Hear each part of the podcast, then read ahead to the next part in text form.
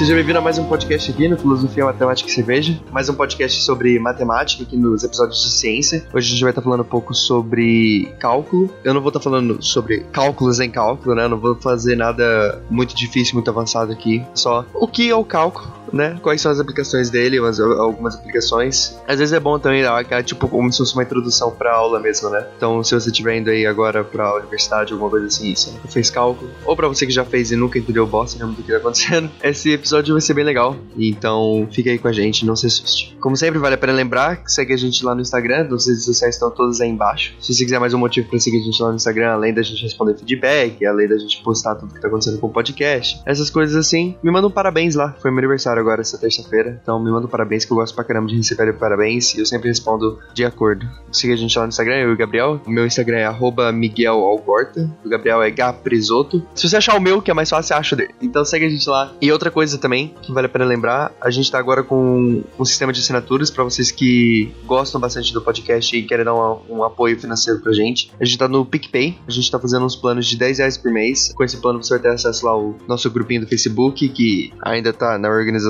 Mas assim que a gente tiver pelo menos umas 5 pessoas lá, a gente vai começar a fazer lives diárias, então a gente vai estar tá com um conteúdo bem exclusivo. Então, se você tiver realmente só 5 pessoas, a gente com certeza vai só bater um papo com essas 5 pessoas. Fora que a maior prêmio aqui, sinceramente, não é nem as lives ou o grupo do Facebook, onde a gente pode fazer até discussões e tal. É mais o apoiar o, o projeto, né? Apoiar o podcast. Vai lá no picpay.me, picpay.me barra FMEcast. Filosofia, Matemática e Cast. Tá tudo aí na descrição de qualquer jeito. Então vai lá, apoia a gente lá no PicPay. De novo, picpay.me barra FMEcast. Obrigado.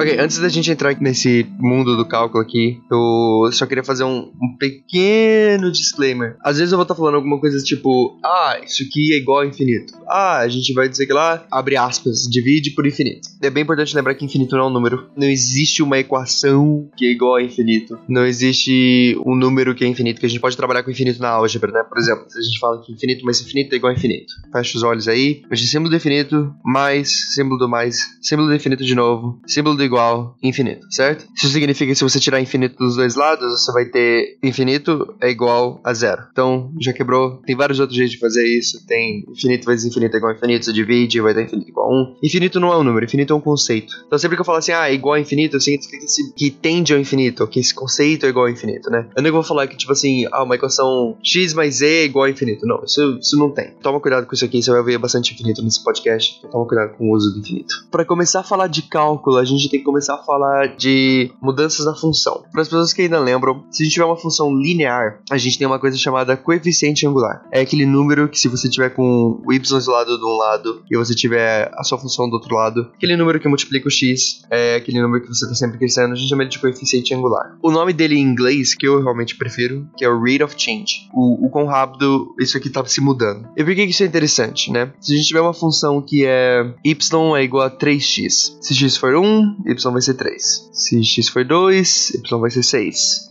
e x for 3, y vai ser 9. E a gente pode notar que a cada vez que eu aumento 1 na unidade do x, eu vou aumentar 3 na unidade do y. Porque o coeficiente angular dessa função que eu acabei de falar é 3. Então, de novo, esse coeficiente angular ele mostra pra gente o quão rápido a função está se mudando em cada ponto, né? Por mais que numa função linear todos os pontos tenham a mesma taxa de mudança, né? assim. Se você tiver em x igual a 1 milhão, 1 milhão em 1 vai ser só 3 a mais do que foi a função a 1 milhão. Mas essa ideia é bem legal na função linear, né? Porque ela é bem fácil, ela é bem simples. Ela é uma, a gente chama de um coeficiente angular constante, né? Um, uma taxa de crescimento constante. Só que tem funções, né? Todas as outras funções que não são lineares, elas têm uma taxa de crescimento ou mesmo de decaimento, né? Por exemplo, se você for imaginar uma parábola, vamos imaginar uma parábola, o, o sorriso, ok? Se você quiser um, um visual melhor, desmos.com, bota aí x igual a y quadrado. Então a gente tem essa parábola aqui que parece um U, né? Se a gente estiver do lado esquerdo do U e a gente estiver andando no, no eixo horizontal, a gente vai ver que o nosso valor do U vai diminuindo, diminuindo, diminuindo. Ele chega num ponto onde ele para, né? Que é, é o vertex, né? Que é a, a, a, pontinha do U. E depois ele vai subindo, subindo, subindo. O problema é, quando a gente tá diminuindo, diminuindo, diminuindo, né? A gente não tá diminuindo sempre na mesma velocidade. Se você for ver, na verdade, o U ele é bem estreito em cima. Diminuir 1 no X diminui bastante até no Y. E conforme você vai chegando bem perto, bem perto, bem perto do vertex, né? Que é aquela pontinha do você vai vendo que uma mudança ali no X não vai mudar tanto assim no Y. Vou dar um exemplo. Vamos, vamos agora falar da taxa de crescimento. Então eu tenho 1 ao quadrado. Quanto que é 1 ao quadrado? É 1. Vamos fazer 2 ao quadrado. Então a gente andou uma casinha no X. 2 ao quadrado é 4. Quer dizer que a gente aumentou 3. Então de 1 para 2, a gente estava aumentando 3. O que, que é 3 ao quadrado? 3 ao quadrado é 9. De 4 para 9 é 5. Então agora, em vez de aumentar 3 de novo, aumentou 5. E se você fizer mais uma vez com o número 4, que 4 ao quadrado é 16, você vai ver que você aumentou 7. Então você está sempre aumentando mais e mais. É como se a sua velocidade estivesse aumentando. E se você chegar a 10 ao quadrado, por exemplo, que não está tão longe do 1, já é 100. Então você foi de 1 a 100 em só 10 unidades. Tem uma taxa de crescimento ali, certo? A gente consegue ver que ele está crescendo. Só que a gente não sabe por quanto ele vai estar tá crescendo, né? É claro que a gente pode ter estimativa, é claro que a gente pode ter falado, tem um, uma regrinha, não sei se você percebeu, a gente aumentou 3, 5, 7, ele vai aumentando a cada vez em números ímpares, mas isso é para cada unidade, né? Isso é para cada, se eu tiver no número inteiro. Se eu for de 1 para 1.5 e tentar fazer só, eu não quero fazer um 1.5 ao quadrado, eu quero fazer por estimativa, sabendo a velocidade de crescimento. Cara, eu não, não sei velocidade de crescimento, 1.5, 1.5 tá entre 1 e 2, a gente pode falar que a velocidade de crescimento é quase 3, só que a gente vai estar aproximando por 2. Então, você consegue ver que essa velocidade ela vai mudando, ou seja, a velocidade não está constante. Um exemplo bem banal aqui é como se você estivesse num carro, você aperta o acelerador, você está parado, você aperta o acelerador. A sua velocidade não vai de 0 a 50 em um instante, ela vai subindo de 0 a 50. Só que quando a sua velocidade vai subindo de 0 a 50, a sua posição do carro ela está se mudando. De 0 a 10, a sua posição do carro mudou um pouquinho, é porque você só tá 10 km por hora. De 10 a 20, você já tá aumentando mais ainda o quanto você tá se deslocando. A cada vez que você vai aumentando mais sua velocidade, o seu deslocamento, ele vai aumentando, claro, só que ele vai aumentando de uma maneira exponencial, ele vai aumentando mais rápido, mais rápido, entendeu? Então esse é o lance que a gente tá tentando aplicar aqui. A velocidade, conforme a função vai se mudando, ela é diferente em cada ponto, né? No ponto 2, se você fosse pular uma unidade, ia aumentar 5. No ponto 1, um, é só 3. E isso é mais ou menos como uma função funciona.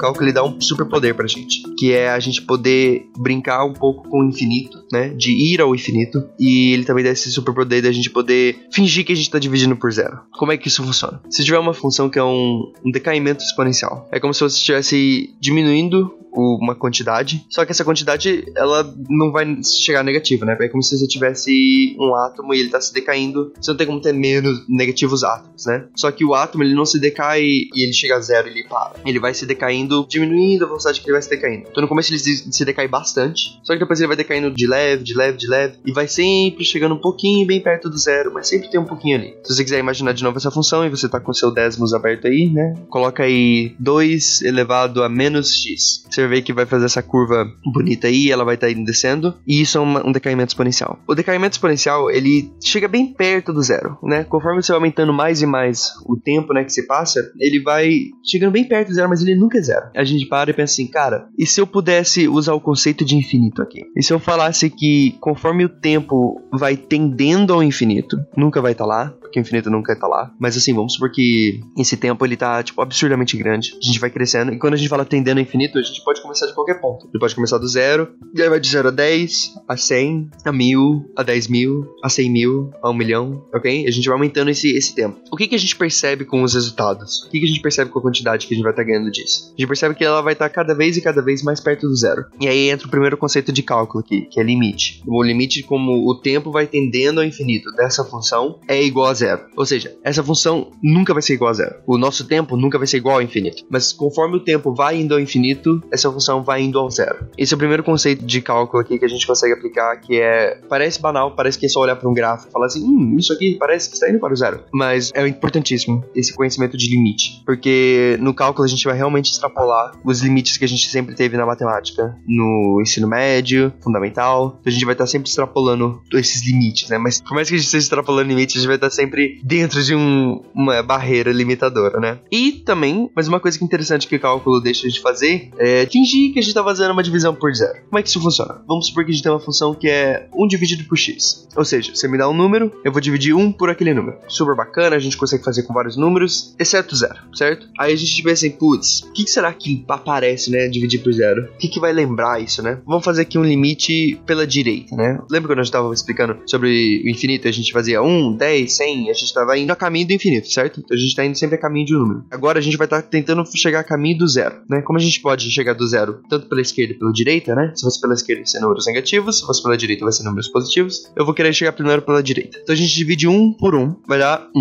A gente pode dividir 1 por 0.5. Isso vai dar 2. Ou seja, a gente primeiro começou com 1, a gente agora tá com 2. E a gente tá sempre se aproximando de zero. Vamos dividir 1 por 0.1 agora. 1 dividido por 0.1 é 10. Então a gente tá crescendo, mais e mais. Aí agora a gente vai dividir 1 por 0.001. Aí a gente vai ganhar 100. Aí divide 1 por 0.0001. Aí ganha 1000. E assim por diante. A gente consegue notar que a cada vez que a gente se aproxima mais e mais do zero, o resultado dessa função vai aumentando e vai subindo. E como a gente nunca vai chegar no zero, a gente pode estar sempre dizendo 0.00000000001 e isso vai ser igual a, sei lá, um, um bilhão, alguma coisa assim. A gente nunca vai estar chegando no zero, mas a gente consegue notar que o limite pela direita dessa função do x tendendo ao zero tende ao infinito. Porque quanto mais perto do zero a gente está chegando, mais perto do infinito a função está chegando também. Se a gente for fazer pela esquerda, por exemplo, vai ser outro limite. 1 dividido por menos 1, menos 1. 1 dividido por menos 0.1, menos 10. 1 dividido por menos 0.001, menos 100. Você vai vendo que conforme você vai aproximando do zero pela esquerda nessa função, você vai chegar a menos infinito. Então, por um lado, você está indo a mais infinito, ou infinito positivo, e por outro lado, você está indo a menos infinito, ou infinito negativo. Então, a gente fala que essa função, por exemplo, não tem limite no zero, tem um limite pela direita, tem um limite pela esquerda, mas não tem o limite. Para ter o limite, a gente tem que ter o limite da esquerda é igual ao limite da direita. A gente dá uma explicada aqui brevemente no que, que é limite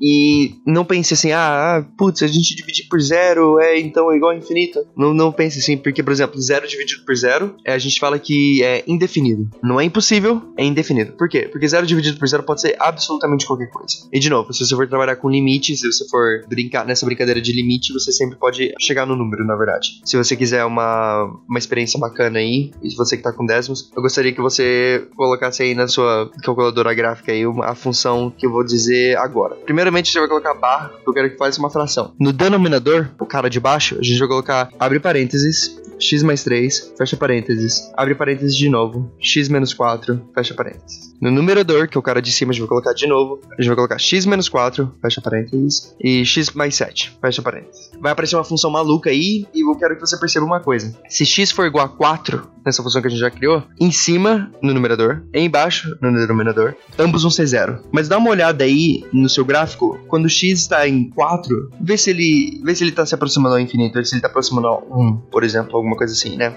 Vê o que ele está aproximando aí. Esse valor aí é o limite, de quando está aproximando de 4. A gente pode ter x igual a 4? Não, de jeito nenhum, porque senão a gente vai ter 0 sobre 0. Você pode até colocar seu mouse em cima do, do, do décimos, ele vai tentar aproximar, na hora que você chegar a x igual a 4, ele vai falar assim, indefinido, porque não tem resultado. Mas se você falar, caraca, tá aqui no 2, como assim indefinido? Porque você está dividindo 0 por 0. Você não pode dividir 0 por 0. Isso é mais uma aplicação de limite.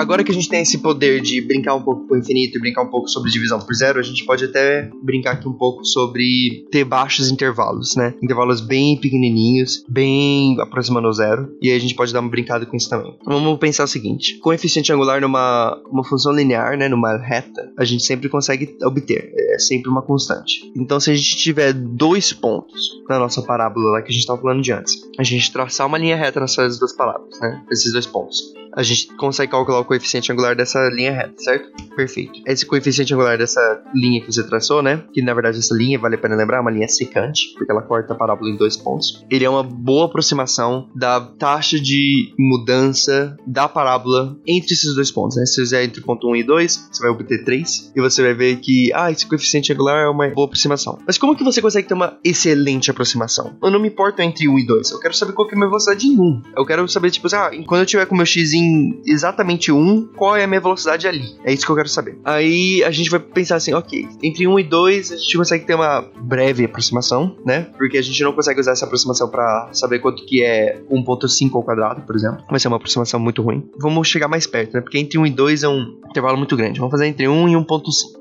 a gente fixa o ponto do 1 e a gente, aquele ponto que estava no 2, a gente vai puxando um pouquinho mais perto do 1. Você vai fazer uma linha secante, a gente consegue achar o coeficiente angular. Esse coeficiente angular que você achou agora, ele é a velocidade é 1? Não. De novo, ele é uma aproximação melhor do que a aproximação que você estava fazendo antes, porque agora você está mais perto ainda do 1, mas ainda continua sendo uma aproximação. Se você chegar mais perto, em vez de 1.5, faz 1.1.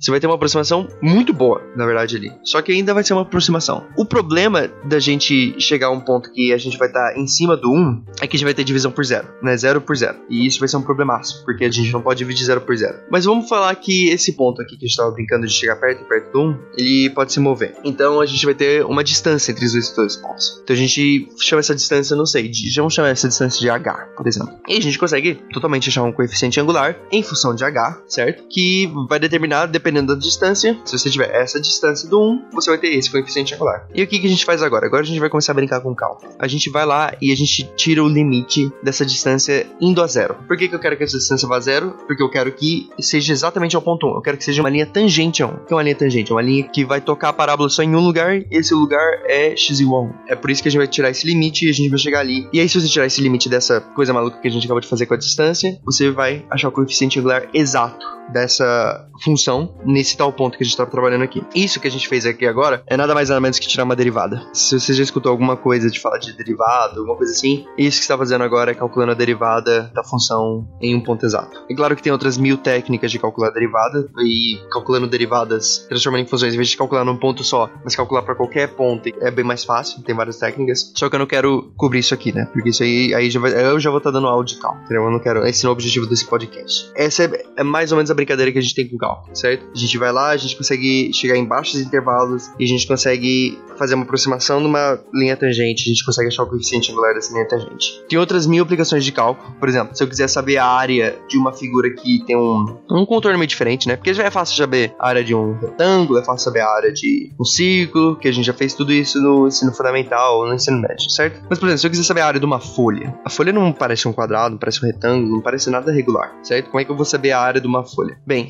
vamos supor que você conseguiu desenhar uma folha com uma função. Puta, super legal, cara. Se você conseguir, super bacana. Ou pelo menos a metade da folha. Aí você acha a área e multiplica por dois. Aí você tem essa curva maluca e como é que você consegue achar a embaixo desse negócio? Vamos supor que você divida essa sua função que você fez de um ponto A a um ponto B, parece uma folha. E aí você divide esse intervalo de ponto A a ponto B em sete intervalinhos e você faz um monte de retângulos nesses intervalinhos. Esses retângulos que estão dentro dessa sua função, você consegue calcular a área desse retângulo, né? É só a altura vezes a, a largura. De novo, vai ser uma aproximação, você vai estar tá faltando partes ali, né? Você vai perceber que se fizer esse desenho na mão, você ver que você vai estar tá faltando partezinhas ali da função. E aí você fala assim, putz, mas eu percebi que se eu fizer mais retângulo, eu consigo mais ainda, né? Uma aproximação melhor ainda. Quando você for fazer mais retângulo dentro desse intervalo, a primeira coisa que você vai perceber é que você vai precisar de infinitos retângulos lá dentro. A segunda coisa que você vai perceber é que quando você chegar em infinitos retângulos, esses retângulos vão ter espessura de zero, né? Porque a espessura do retângulo vai diminuindo, diminuindo, para fazer mais espaço para os outros. Você vai ver que você vai ter por zero. Aí você vai falar assim, ok, eu tenho infinitos retângulos e cada um desses retângulos tem uma área que parece que é zero, né? Porque agora a largura é zero, então você tá meio que fazendo infinito vezes zero. Aí você fala assim, pô, infinito vezes zero, parece meio estranho, mas deve ser igual a zero, né? Porque tudo igual a zero é zero. Mas de novo, a gente tem que trabalhar com um conceito. Infinito não é um número, primeiramente, e esse zero não é um zero. Não estamos chegando lá. A gente não é impossível ter um retângulo com zero de espessura. E impossível ter infinitos retângulos também. Então a gente tá falando que a gente tá chegando a zero e chegando ao infinito. Então, chegando ao infinito, chegando a zero multiplicado, não é igual a zero. E aí, de novo, se a gente vai estar com cálculo, a gente vai tirar limites, e isso é o que a gente pode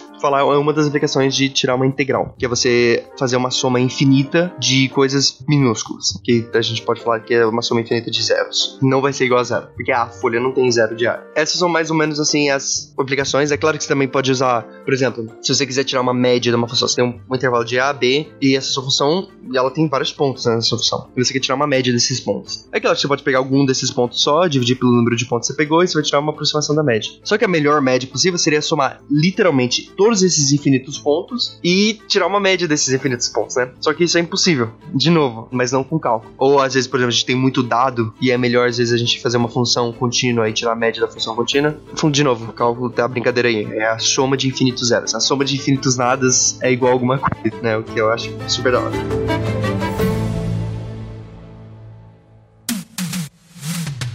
Se você tá me ouvindo agora, é graças ao cálculo, né? Tem várias aplicações. Uh, as aplicações mais fáceis de entender para alunos que estão começando com cálculo. É claro que é falar sobre velocidade, sobre aceleração, porque a gente está sempre falando de coisas como elas mudam, mas é importante saber que não é só isso. Não é a integral ela não só tira a área de uma função ou a média. A derivada ela não te dá só a taxa de crescimento, alguma coisa assim. A gente pode trabalhar também do processo inverso. Às vezes a gente tem, a gente sabe como alguma coisa está se movimentando, mas a gente não sabe a posição dela, né? Então a gente tem que fazer o trabalho inverso aqui da derivada, por exemplo, que seria, de novo, uma antiderivada que é uma integral. Então a gente trabalha isso também no processo reverso. Para quem ouviu o podcast aí, eu falando das pesquisas, né? Especialmente a dos gafanhotos e tal, isso tudo é cálculo, né? Trabalhando com o processo inverso da derivada, né? Que eu, eu sabia como um inseto se movia, eu sabia o que influenciava no movimento dele, só que eu não sabia onde ele estava, numa posição certa. Então a gente tem o trabalho reverso de cálculo aí, pra gente conseguir achar uma aproximação da posição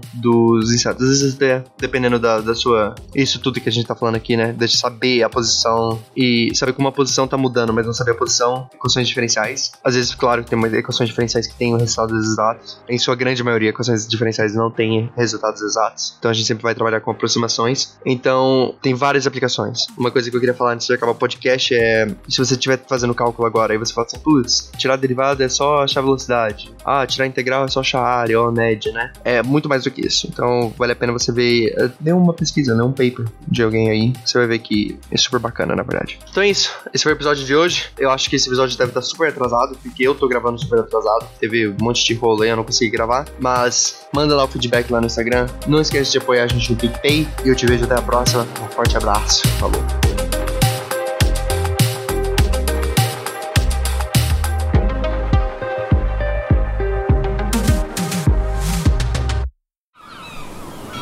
Este podcast foi editado pela Maremoto.